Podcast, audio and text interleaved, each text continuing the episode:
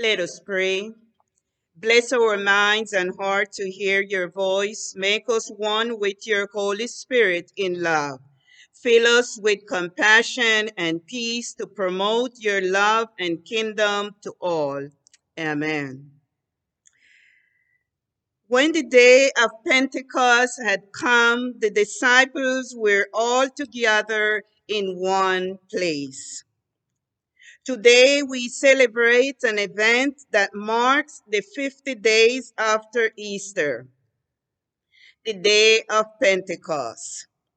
Most of the gospel we have heard during this Easter season emphasize that the apostles were hidden and afraid to be associated with Jesus, and by the consequences that such an association could cause them. Jesus also knew that the disciples would not be able to fulfill the mission of evangelizing the people of Jerusalem and elsewhere. So, before his return to the Father, he makes a promise to his disciples I will not leave you alone. The Lord emphasized that He would not leave them alone, that He would send them the Holy Spirit, the defender, to help them and train them in their evangelizing mission.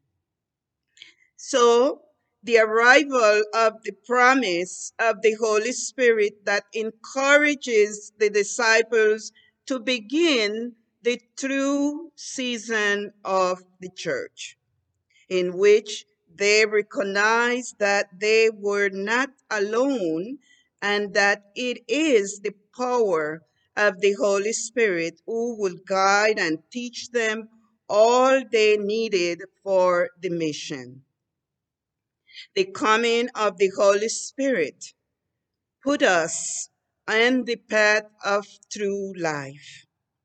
But that life is to take it into the world, to transform history, to fertilize humanity into a new experience of unity of races, languages, nations, and cultures. Until this moment, Jesus' followers live hidden, fearful, coward. But on the day of Pentecost, they opened the doors of where they were and begin to share with all the good news of the kingdom of God that they received through Jesus. They recognized that they were not alone and that it is the power of the Holy Spirit who will guide and teach them all they needed for the mission. When the disciples opened themselves to the Spirit, there were no fear they experience a radical transformation that allows them not only to express God's good news in Christ, but also to do so in such a way that everyone could understand them. So they were able to assume their true status as disciples and understood for the first time what it meant to go out into the old world. Pentecost is about red. Yes, we're here in red. Having fun with the Holy Spirit. But it is also about diversity. Yes, diversity. It reminds us that being Christians means being people of many languages, many cultures, many histories, many stories, and many colors. that experiencing the Holy Spirit is not just something we do, but happens most powerfully when we are in groups of people who are not all like us.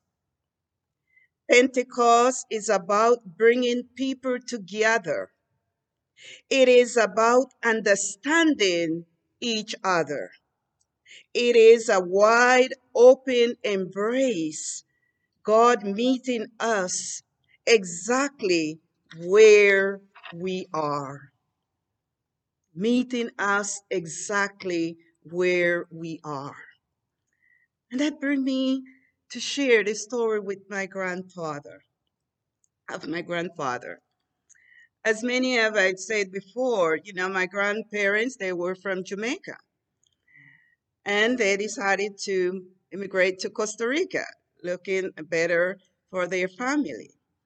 And as we know, Jamaica is an English speaking country, and Costa Rica is a Spanish speaking country. But with that in mind, they knew, and with faith, they decided to immigrate to Costa Rica. And my grandfather, he was a lover of farm and he was a farmer. And he came and established himself and had a big, big farm growing different type of fruits and, and, and so forth. But he needed a helper. And he decided to get a helper in order to do what he loved. So he get a helper. And this helper was a Spanish speaking Costa Rican. No English, and my grandfather no Spanish. And they get along. He was he worked with them for a long many years. And they get together and they was able to harvest and working.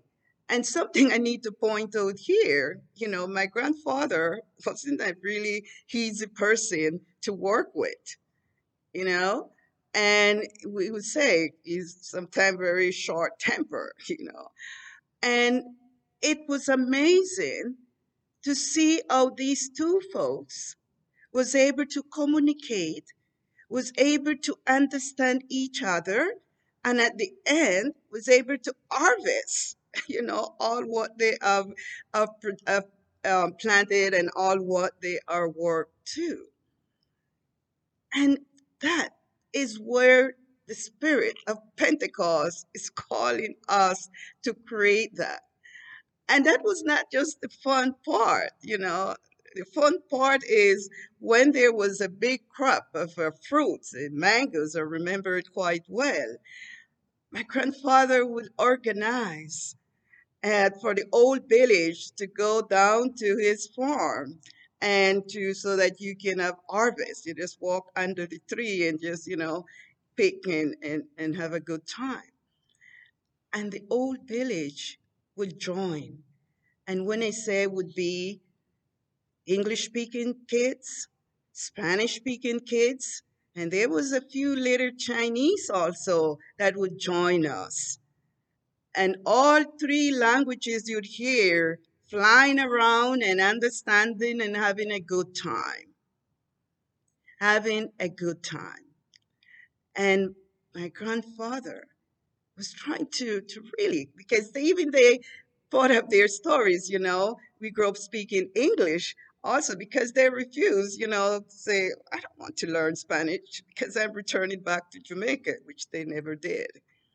But they were still open to, there was a way miracle of Pentecost that was able to understand each other, understand and lovely. When that time come for harvesting, you know, I was looking forward in order to share and to have a good time. And that is what the Holy Spirit is, to have a good time. So that experience happened 2,000 years ago. And I would say that this experience with my grandparents, it would happen over 50 years ago. And that is where we had a good time celebrating and celebrating the coming of the Holy Spirit. The church, the body of Christ, must be open to all, to all races and culture. That is the miracle of the Holy Spirit at Pentecost, gathering a diverse group of people together to become this thing we now call Christian. And Pentecost Day, God breaks down the barriers between what is me and what is you. Suddenly, we can understand each other perfectly. Suddenly, I see you for who you really are, for the perfect image of God in which you are cast, and there are no barriers. We are challenged by today's celebration to be open to seeing God in new ways, to be open to the miracle of the Holy Spirit. And I would invite you, invite you to ponder on this question for this coming week. How is the spirit of Pentecost moving in your life?